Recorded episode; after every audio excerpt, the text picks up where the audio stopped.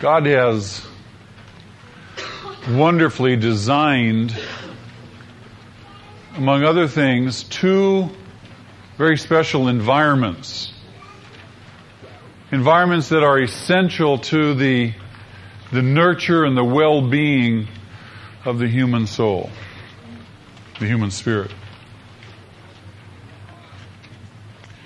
Can you think of what those two environments might be? The home and the church. The home and the church. Those are two absolutely critical environments for every single human being. That God has designed, He's given for us for our nurture and for our well being. And that life might be full, that our life might be blessed. There's a phrase that I use, and and I really believe this that the, that the home and the church both must be a refuge for imperfection. And many times they're not. Many times the home is not a refuge for imperfection, but it's a place that, that children and husband or wife go to and they barely can stand it, for there is not a refuge there. It's a place of constant judgment, ridicule, condemnation, and to some degree rejection. And for lots and lots of people, the church has proven to be that also. The church has, institutionally speaking, the church has been an environment not so much for people to feel they be safe and accepted and valued and loved and so forth, but rather a place where people feel judged, condemned, and ultimately rejected or rejectable. Now, we've been talking for some weeks now about the whole theme of grace, and we've been talking about grace in the home as opposed to the things that mark and set out a, a legalistic kind of home environment. We've been talking about the husband wife relationship and to some degree and the parent child relationship. How do you convey grace to a child? How do you, in that environment, discipline a child and help a child's life have stru- structure and order and direction? I want to change the focus this morning. I want to talk to you about legalism in the church. We're moving away from the home, that first environment, and we're moved to the second environment. And as I describe those things that are characteristic of legalism and how legalism is conveyed in the church, I want you to bear in mind it's not at all my feeling that we have a legalistic church. Our church is a very gracious church. Our church is has its share of problems, has its share of difficulties, of course. But I think the prevailing environment, the prevailing attitude, the prevailing feeling, the prevailing sense is that this is a place where you can come and be safe. Now, certainly we fall short on that on occasions, as we will certainly do. But the challenge is that we're always working and trying to be sensitive to that great need and that great purpose for the church. Now, when we talk about being an environment uh, of grace and a, and a place where people can come and it's a refuge, please don't misinterpret and misunderstand grace as meaning permissiveness. When, the, when, we talk about the home being a safe place, it's not a safe re- place where you can do whatever you want. It, the church is not a place where you come and you just do whatever you want. And church is, remember, community. Church is people gathering together. It's not, church is not a building. The church meets in a building. You can have church with two people, or 200 people, or 2,000 people. But it's vital that we understand and recognize what legalism in the church looks like so that we continue to keep up our guard. Peter says, Be on your guard. For your enemy, the devil, is roaming about as a roaring lion, seeking whom he may what? Devour. Paul says, We are not unaware of the schemes of the devil. We're very aware of the schemes of the devil.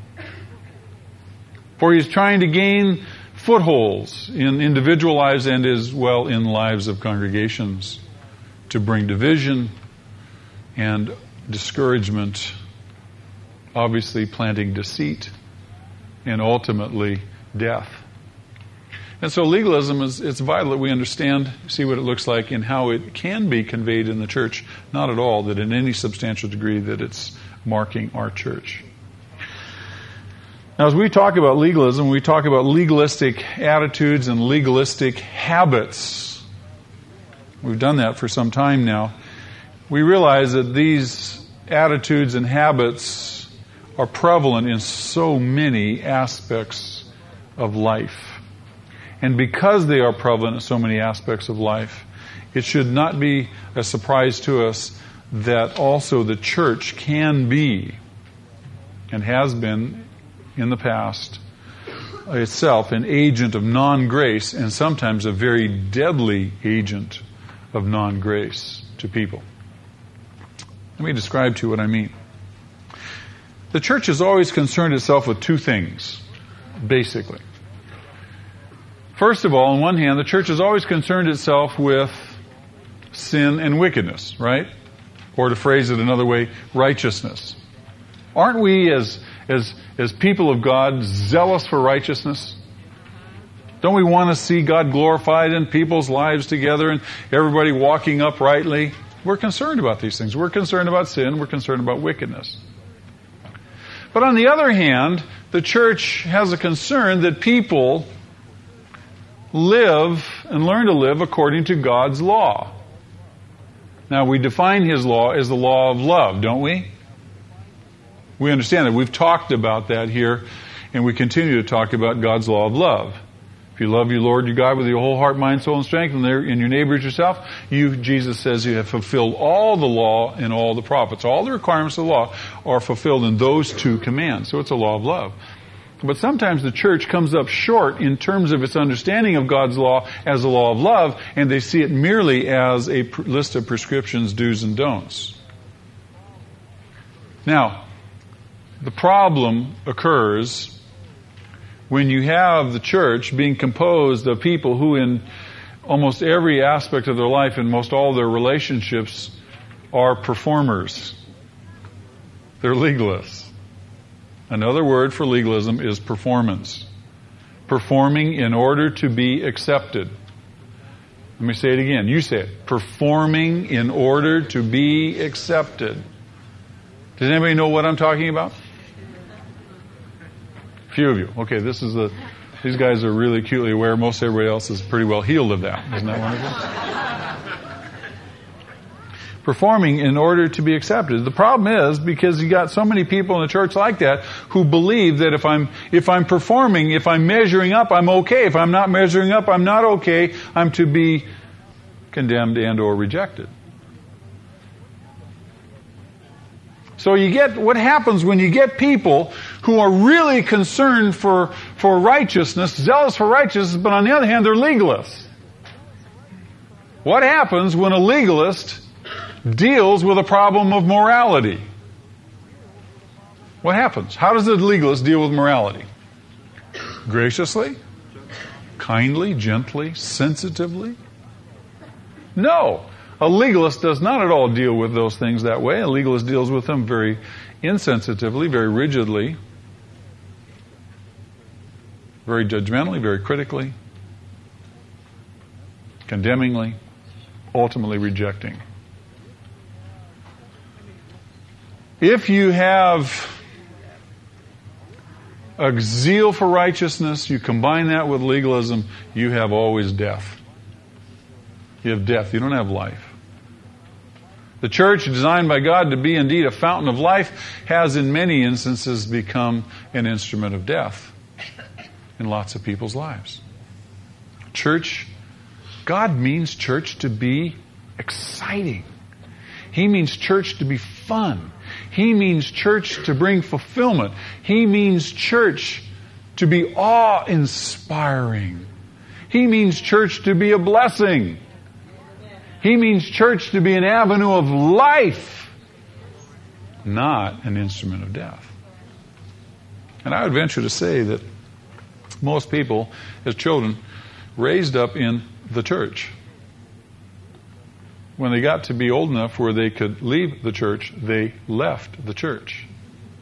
Why did they do that? Because church was not exciting, inspiring, a blessing. It was rather something that was absolutely devastating and awkward and difficult, boring, and on and on and on. And so we, we must understand what legalism does and how to recognize it in the church. Instead of, again, being that fountain of life, the church can be a place of just absolute death. And it's the rare church that escapes all taint of legalism. Now, again, I, I am blessed and pleased to be the pastor of this church. And I'm thankful for God's grace to our church because I believe in so many ways we, we have escaped in the last 20 years of our, 21 years of our existence, any substantial taint of legalism in our midst. Now we, we have pockets, we have issues we deal with, and, and certainly every community will. But I think by and large, we are very, very fortunate we are very, very blessed. I am pleased and proud to recommend Hope Chapel. I enjoy recommending Hope Chapel. I have no qualms about recommending Hope Chapel. I know that when I recommend Hope Chapel to people who are unchurched or come out of other church environments, don't know the Lord, I know that when they come here, they're going to be impressed.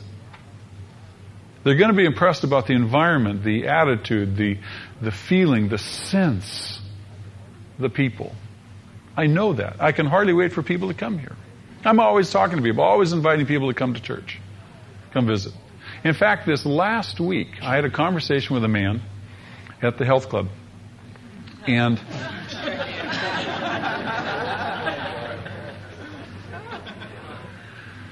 and, and he and I have talked on and off for for months now about Christianity and the Lord and church and all these kinds of subjects. And, and he has a, a, a Christian background. He knows about the Lord. He knows about church. He's attended church in his past. But he's one of these guys that's kind of scientific, you know, he's an engineer type and he's kind of gotten away from the, the real life of the church.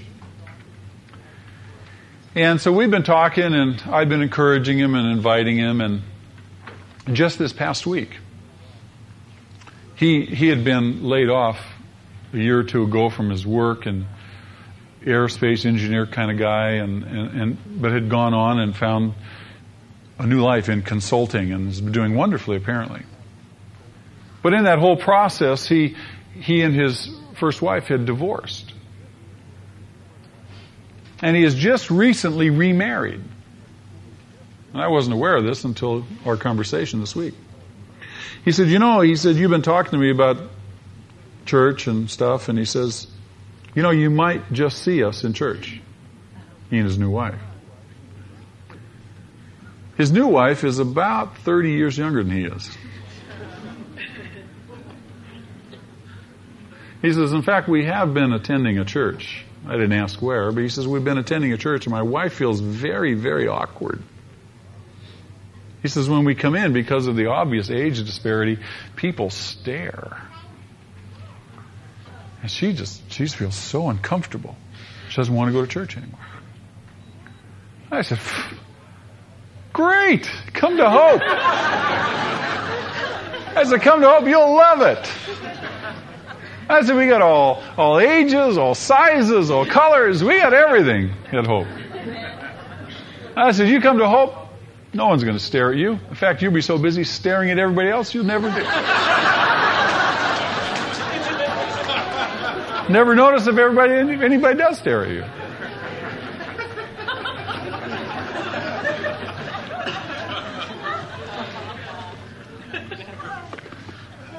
So it's a constant delight to me to recommend our church to people, and, and I know that when they come, they'll feel comfortable and they'll feel accepted. And in fact, You know, you know the little cards we pass out each week. I tell people, you know, your first time, fill out the card and write your comments on the back and so forth. And invariably, because I read those cards every Tuesday morning, and amid the prayer requests, we pray over them, and and uh, and the, the various comments, invariably, week after week after week, comments come back on the back of those cards saying, you know, I've never been in a church like this.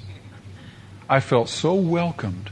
It was so wonderful and so different. I never thought church could be like this. And those are common comments coming from a broad cross section of people. And it's wonderful to get that kind of feedback.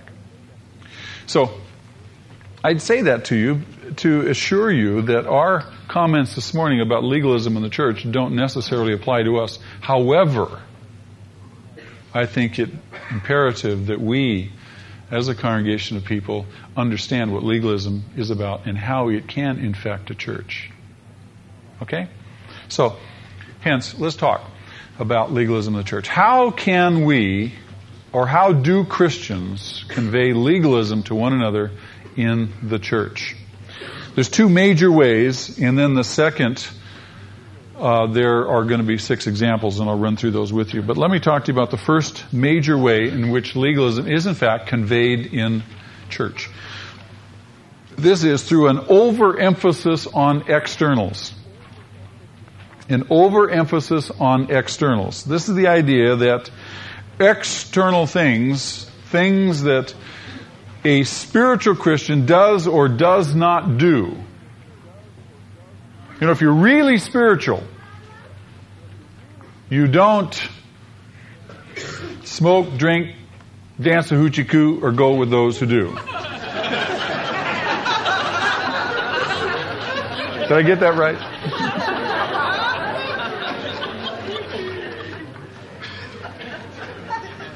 now, don't misunderstand me. External things are important. But an overemphasis on external things is destructive. External things ought to be true expressions of devotion to the Lord. They must emanate from, they must originate from a genuine, vital relationship with the living God. If they do not, then they're merely externals and they can be looked at as those things that really mark a spiritual Christian, just into externals. The tragedy is that so many of the more important, the more weighty issues of the faith take on lesser importance or become, in effect, non existent when you're overemphasizing externals. The outward, obvious things are the ones that receive the most attention.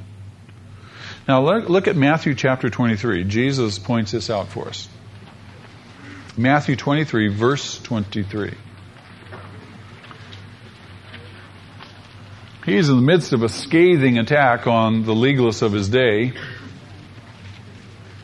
the religious ones of his day. In verse 23, he says, Woe to you, teachers of the law and Pharisees, you hypocrites! You give a tenth of your spices, mint, dill, and cumin, but you have neglected the more important matters of the law, justice, mercy, and faithfulness. He says you should have practiced the latter without neglecting the former. So he doesn't disregard externals. Tithing. And, and these guys were extremely scrupulous in their tithing. They would tithe of their, their um, spice gardens, you see. And he says, don't, don't neglect that. But the more important things are the things you're neglecting. You are so emphasizing the externals that you missed the real issues, the most important issues. He says, You blind guides, you strain out a gnat, but you swallow a camel. You, in effect, are missing the big picture. And you know, when you're focusing in on just the, the, the, the minutia, the straining out a gnat, the external things, when you pour all of your attention, all your energy on those things, you do miss the big picture. Sometimes you got to stand back, and that's what we're doing. We're just kind of taking a step back, and we're, we're, we're looking and we're saying, "Oh yeah, we got to have some perspective here." Because it's easy for us to get caught up in externals. Why? Because we are by nature performers. We're by nature people who are constantly concerned with measuring up to be accepted. And this, in fact, is destructive. He goes on and he says in verse 25, Woe to you teachers of the law and Pharisees, you hypocrites! You clean the outside of the cup and the dish, but the inside are full of greed and self-indulgence. Vile inside, but the outside sure looks good. He says, Blind Pharisee, first clean the inside of the cup and the dish, and then the outside also will be clean. See, if you start on the inside, if you work on the inside, if you're dealing with the inside issues, the issues no one can see except you and God. Sometimes you can't see them too clearly either. But if you're working on the internal issues, then the outside will be clean. But if you focus only on the outside, the inside never gets dealt with. He says, Woe to you teachers of the law and Pharisees, you hypocrites, you are like whitewashed tombs which look beautiful on the outside, but on the inside are full of dead men's bones and everything unclean. In the same way, on the outside, you appear to people as righteous, but on the inside, you're full of hypocrisy and wickedness. Hypocrisy and wickedness will run rampant in us, in our lives, unless we keep that stuff in check if we're just focused on externals only. You know, the Pharisees were wonderful. Jesus says in the Sermon on the Mount, he's talking to his disciples about prayer and fasting, and he tells them, he never tells them not to fast. He says, when you fast, assuming that they will be, have seasons of fasting, he says, when you fast, don't do it as the Pharisees do it. The Pharisees fasted on Mondays and Thursdays. Did you know that? Mondays and Thursdays. You say, why did they fast on Mondays and Thursdays?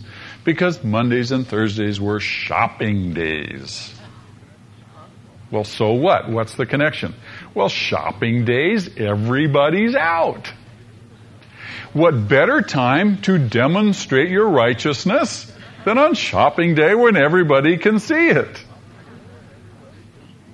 And so the Pharisees wouldn't fast in secret. They wouldn't be in the temple courts. They'd be out on the busiest street corners. So everybody could see. And they would have on their old clothes. They would have on a glum expression Of course, everybody knows when you're fasting, you should be very glum so that you look spiritual. And people would walk by and they would say, My, how spiritual.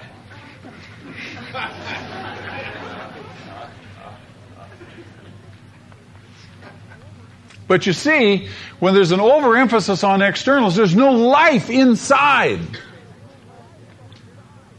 Have you ever tried to keep up appearances?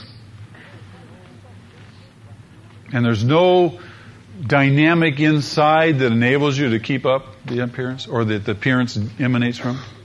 Smiling. Have you ever tried to keep smiling? When there's no joy there, and there's no real energy to that gives rise to the smile spontaneously, but you're just into smiling. My wife was a flight attendant for 20 years. She told me this story. I just never forget it. She flew for American Airlines for 20 years, and she early in her career be, had become a Christian, and she was just zealous for Jesus. She would tell Jesus, tell everybody about Jesus.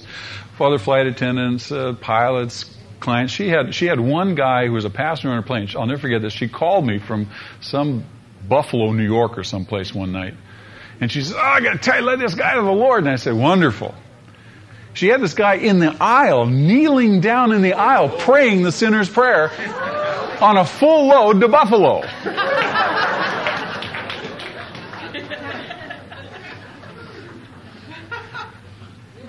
She's one of the first Christian evangelistic flight attendants in American Airlines. And uh, they nicknamed her early on the Flying Nun.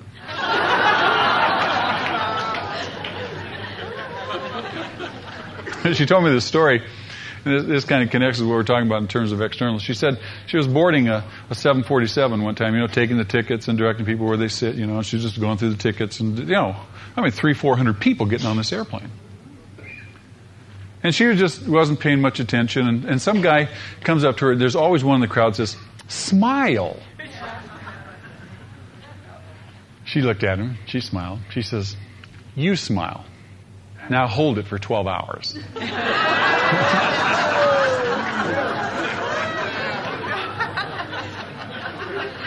you see, when there's just an emphasis on external with no internal dynamic to keep it up, you can't do it. And when a church is emphasizing only the externals, not dealing with internal dynamics, and that's why this class that's coming up next month called Self Confrontation is going to be so exciting. Because it's going to help rip off some masks. And it's going to be dynamic in terms of helping people begin to deal with internal issues so that you don't have to be concerned with just the externals. But when you got a church that's overwhelmed and over overemphasizing externals, everybody learns to be an actor. We're very good at teaching how people to be how to be actors. We say, be, act like a Christian. Oh, okay. So you look around see what all the people are acting like, and you too become one of the actors. Are you with me? You know what I'm saying? So we want to be very, very careful about an overemphasis on externals because, in fact, they don't bring life. They rather bring death. Do you know that? And we see that in Jesus' condemnation of externalism. Now, the second way in which we can convey, if we allow it, can convey legalism in the church is by judging in the church. Turn to Matthew chapter 7. Matthew chapter 7, verses 1 through 5. Judging in the church.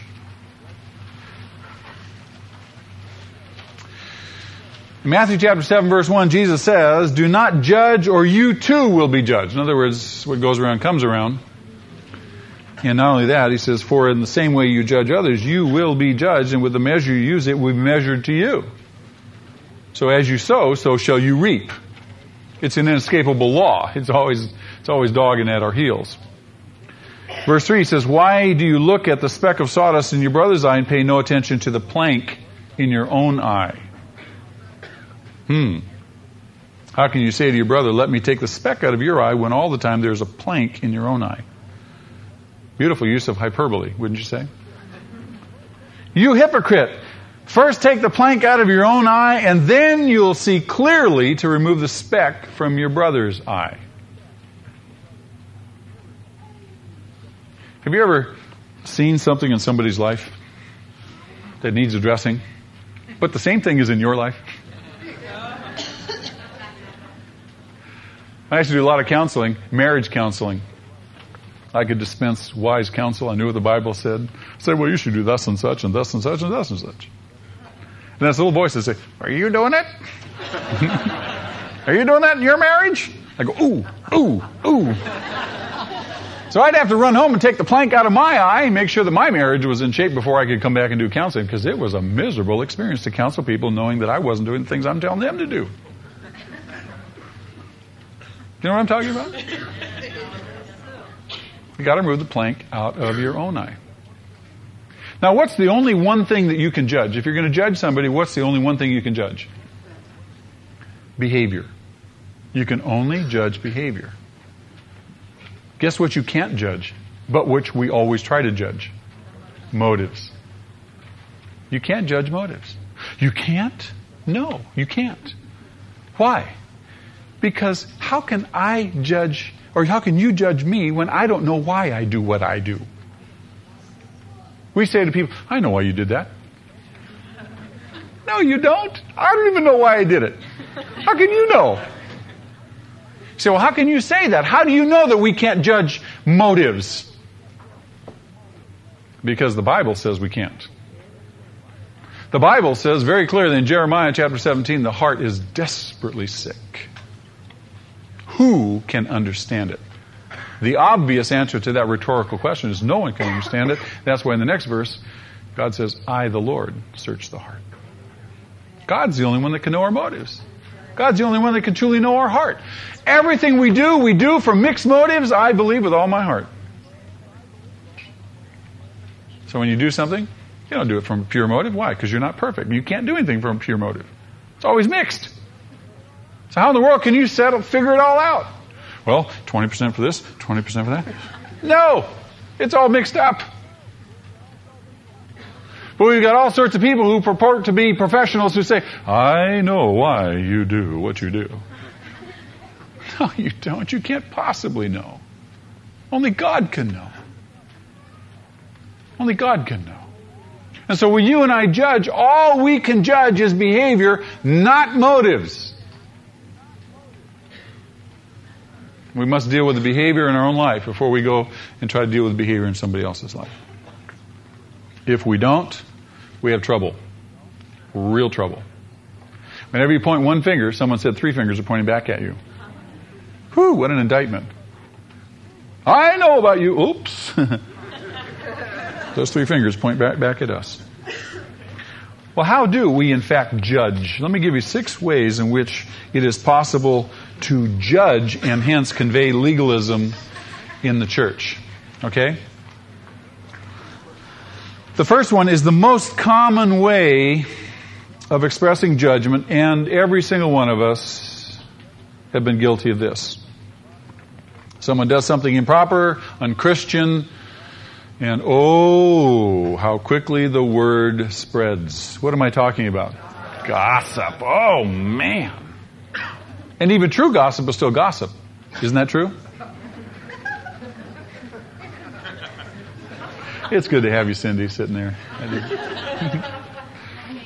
yes, I know you are. You always do. Have you heard? Ooh, everybody leans forward. Have you heard? Have you heard what? Have you heard about the pastor? no, what about the pastor? Have you heard about Oh, have you heard about Mr. and Mrs. who are leaders in the church and upstanding and everybody knows them? No, what about them? Oh, they're having problems. what kind of problems? Is it not easy to get sucked into that stuff? Oh, have you heard about John? No, what about John? Do you know that he's cheating on Mary? no. Who with?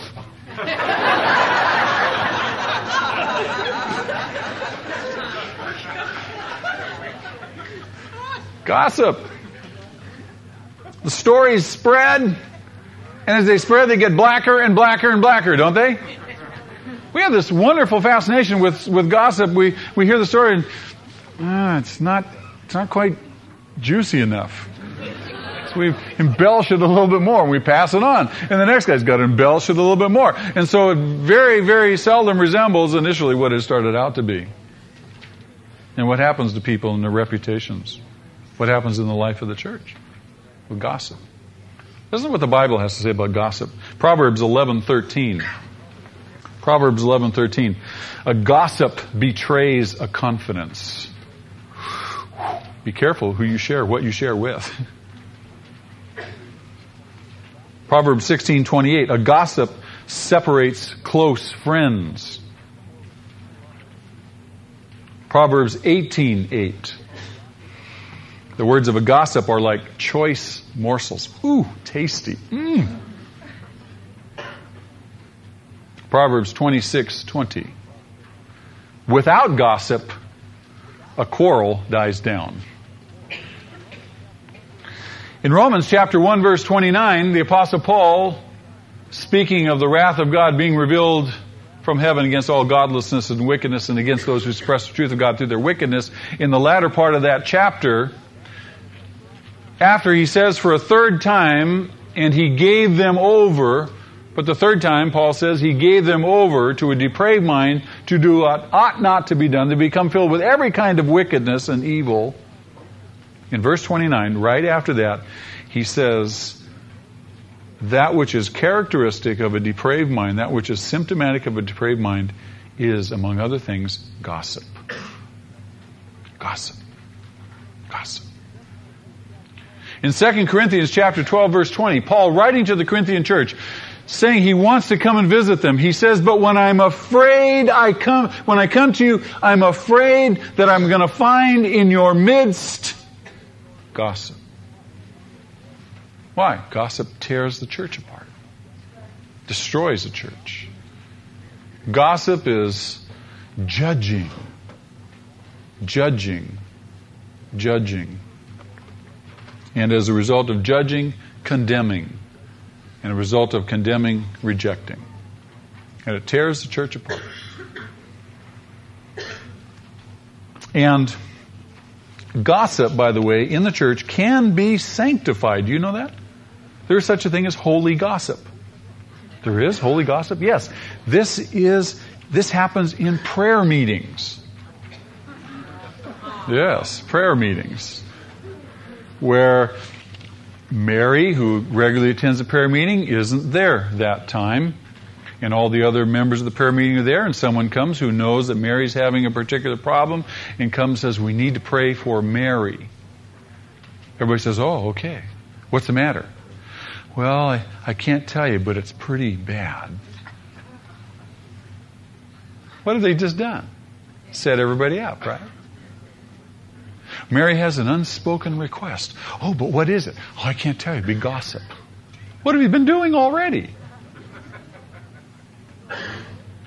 And so they pray, you know, everybody prays for the needs, that all the needs are taken and they're all prayed for. And this very wonderful, gracious prayer is prayed for Mary. And all of a sudden, someone comes over. After the prayer meeting's all over, they get over to this person who's come and they said, What's Mary's problem?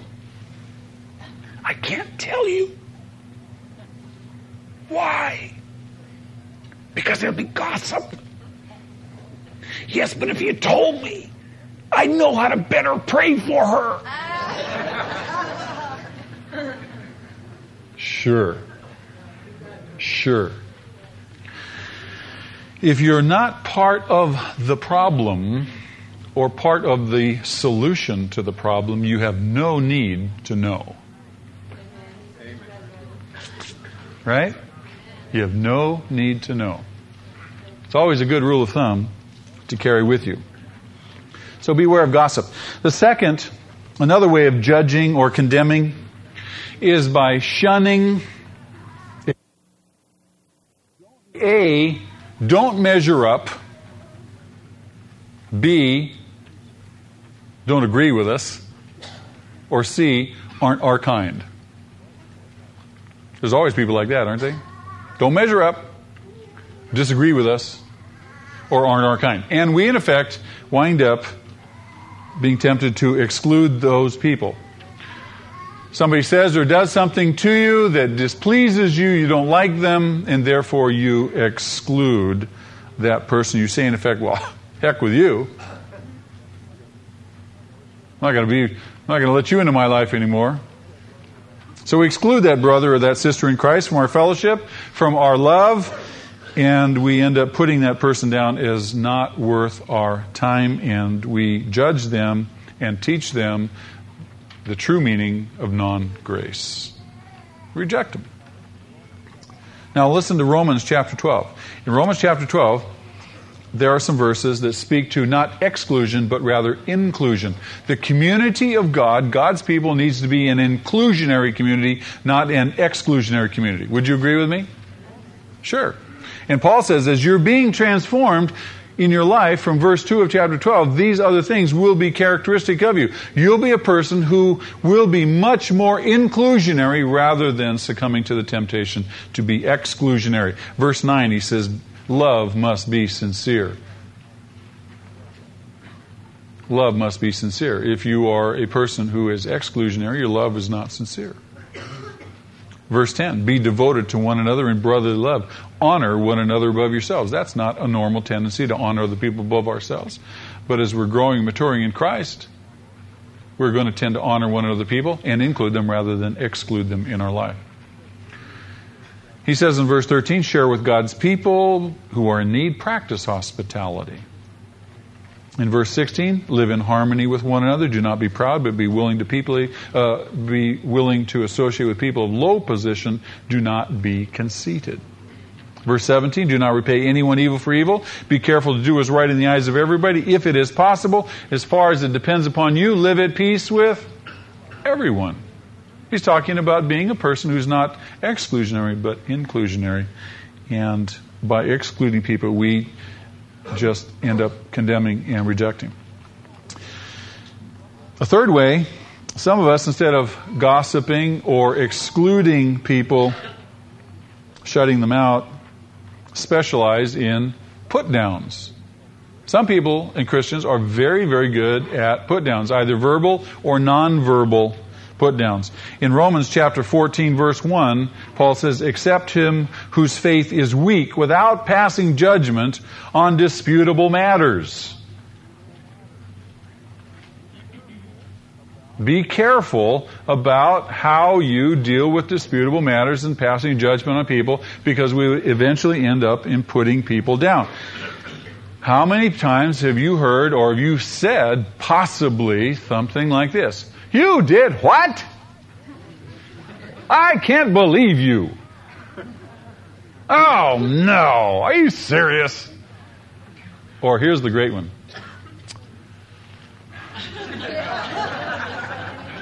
the proverbial rolling of the eyes. No, Now, if you're on the receiving end of any one of those kinds of things, how do you feel? Do you feel edified, built up, valued, encouraged, accepted? No, not at all. You feel what? Rejected, judged, and condemned. Right? So we must be careful and aware that a form of judging is the put down. And often that happens when people are discussing doctrine. You ever watched two people discuss doctrine? It quickly degenerates from a discussion to an argument, and pretty soon one of the persons are putting down the other person, belittling them as well as their position.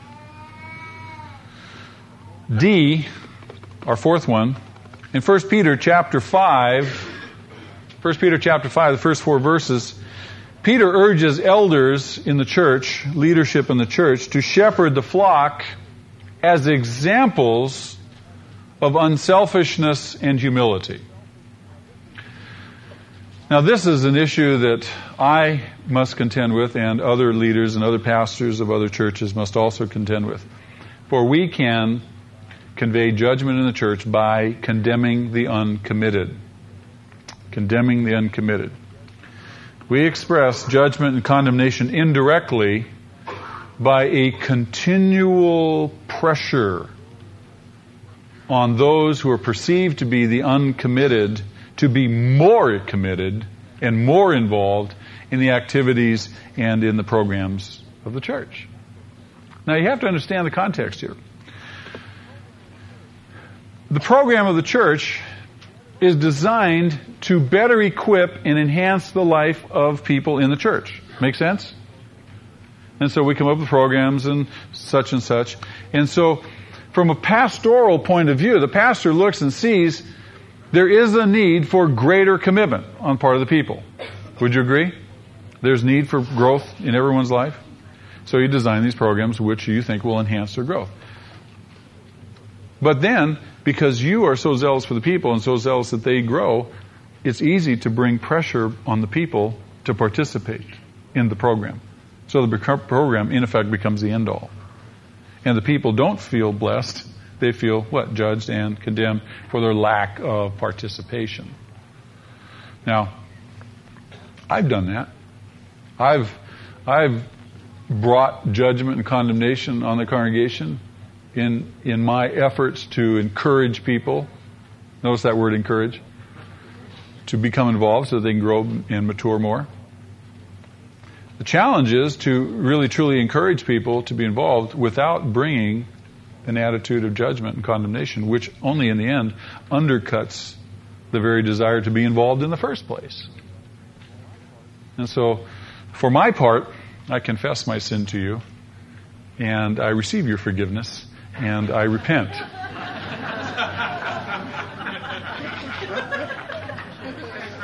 now, let me get to point E. Point E follows point D because it has to do with the perfectionistic demands that the congregation has for the pastor. Now, I want you to know that this does not describe you guys by and large. Although there are pockets, there are people in our church over the years who have expected me to be everything to them which is practically impossible. However, most people understand that that's an impossibility, and so we don't experience this much in our church at all. See, we can't be too quick to blame church leadership uh, because in some instances, while they may in fact condemn people for lack of commitment, people are just as often guilty of judging and condemning church leadership. Perhaps no one in our society lives in such a goldfish bowl as does the pastor and his family. Let me describe to you what I mean. The pastor has to be nearly a perfect Christian. Everyone else can be excused here and there, but not the pastor. In his private life, he has to be the perfect husband and the perfect father, yet he is not allowed the time that being a perfect husband or perfect father demands. In his ministry, he has to exercise a greater variety of gifts than God ever gave any single human being. Laugh. You're going to pastor. He has to be good at visitation. He has to be good at counseling. He has to be good at administration. He has to be good at community leadership. He has to be good at everything he does. He's got to be at the church all the time. He's got to do all the weddings. He's got to do all the funerals. He's got to do all the difficult and dirty work of the church. He's got to be at all the meetings. And then, of course, after all that, he's expected to produce good and thought provoking sermons each and every week. And if he fails, woo, watch the tongues wag. He's in big trouble. You see, very often congregations judge the pastor. And I'm thankful that that we don't, I don't, and the pastoral staff, we do not experience that to any significant degree at all in the life of our church. We're substantially free from that. For that I am blessed. Happy is the pastor that is himself so solidly grounded in the grace of God that he can walk unscathed through the furnace of continual criticism without becoming embittered, without becoming a man pleaser, or without leaving the ministry for freer and more lucrative work. We don't do this for the money, by the way. Most of us can make much more money on the outside using our gifts and talents and abilities than are paid. But you know, in my life as a pastor, for the past nearly 15 years now, I have met many, many men who've been in pastoral ministry for varying lengths of time. And, and, and periodically, someone will come to me and introduce themselves out of the congregation. They say, you know, I've been sitting in your church for several months now and I've been a pastor. And we'll go off to the side, or he'll, or he'll ask if we can meet and talk, and he'll want to share with me uh, what's happened in his life. And it's one of those three things. Either they've been terribly embittered and beat up by a congregation, and they've left hurt and bleeding, and they've just come to sit here to recuperate and heal, scared to death to let anybody know they're a pastor. Or they've degenerated into becoming a man pleaser, just going along with the crowd, and so scared to stand up for what's true and right because of the criticism and what people will think. Or even people who've just left the ministry, burned out because they've not just they've just not been able to make it, not been able to handle it. I've talked to those men. I've met them. I've met them at seminars. I've met them here. I met him in other church environments. A friend of mine just recently dropped out of the ministry. Just, just devastated. And I'm, I'm heartsick for him. And so that's just another way of judging in the church, and we, again, beloved, must be aware of that. The last way, another symptom of non-grace is wearing of a spiritual mask all of us have come to know that for the person that doesn't quite measure up, there is reserved for that person judgment, condemnation, and rejection. So, we all learn to wear the mask, a spiritual mask. The very thought of vulnerability, the very thought of transparency, the very thought of being open is absolutely terrifying. This is why mini church can be so important, because that's the environment where we get to practice some of those things. Let me share with you two verses, one from Proverbs, Proverbs 28:13. He who conceals his sins does not prosper. But whoever confesses and renounces them finds mercy. And James adds as a corollary to that, James chapter 5 verse 16, therefore confess your sins to one another and pray for each other so that you may be healed.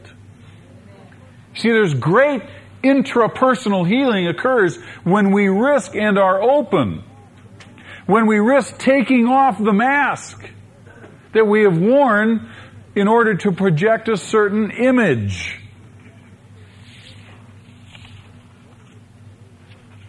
And most Christians today wear what I would call the nice guy mask. The nice guy now. mask, nice guy image. And here's what the, this, this is what the nice guy image looks like. Sounds wonderful. Sounds like what we all aspire to. Devoted to the Lord's work. Loves His Word walks in sweet fellowship with Jesus, brings every thought and attitude captive to Christ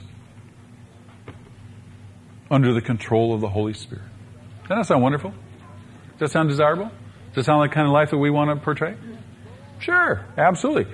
But those aspects, those qualities that we portray must be the genuine product of a vital relationship with Christ. If not, if they're just a mask, if they're just pretend, if we're just acting, they're deadly. They're deadly. How do you feel when you're measuring up? How do you feel about yourself when you're measuring up? Feel good? Feel like now you're part of the spiritual elite?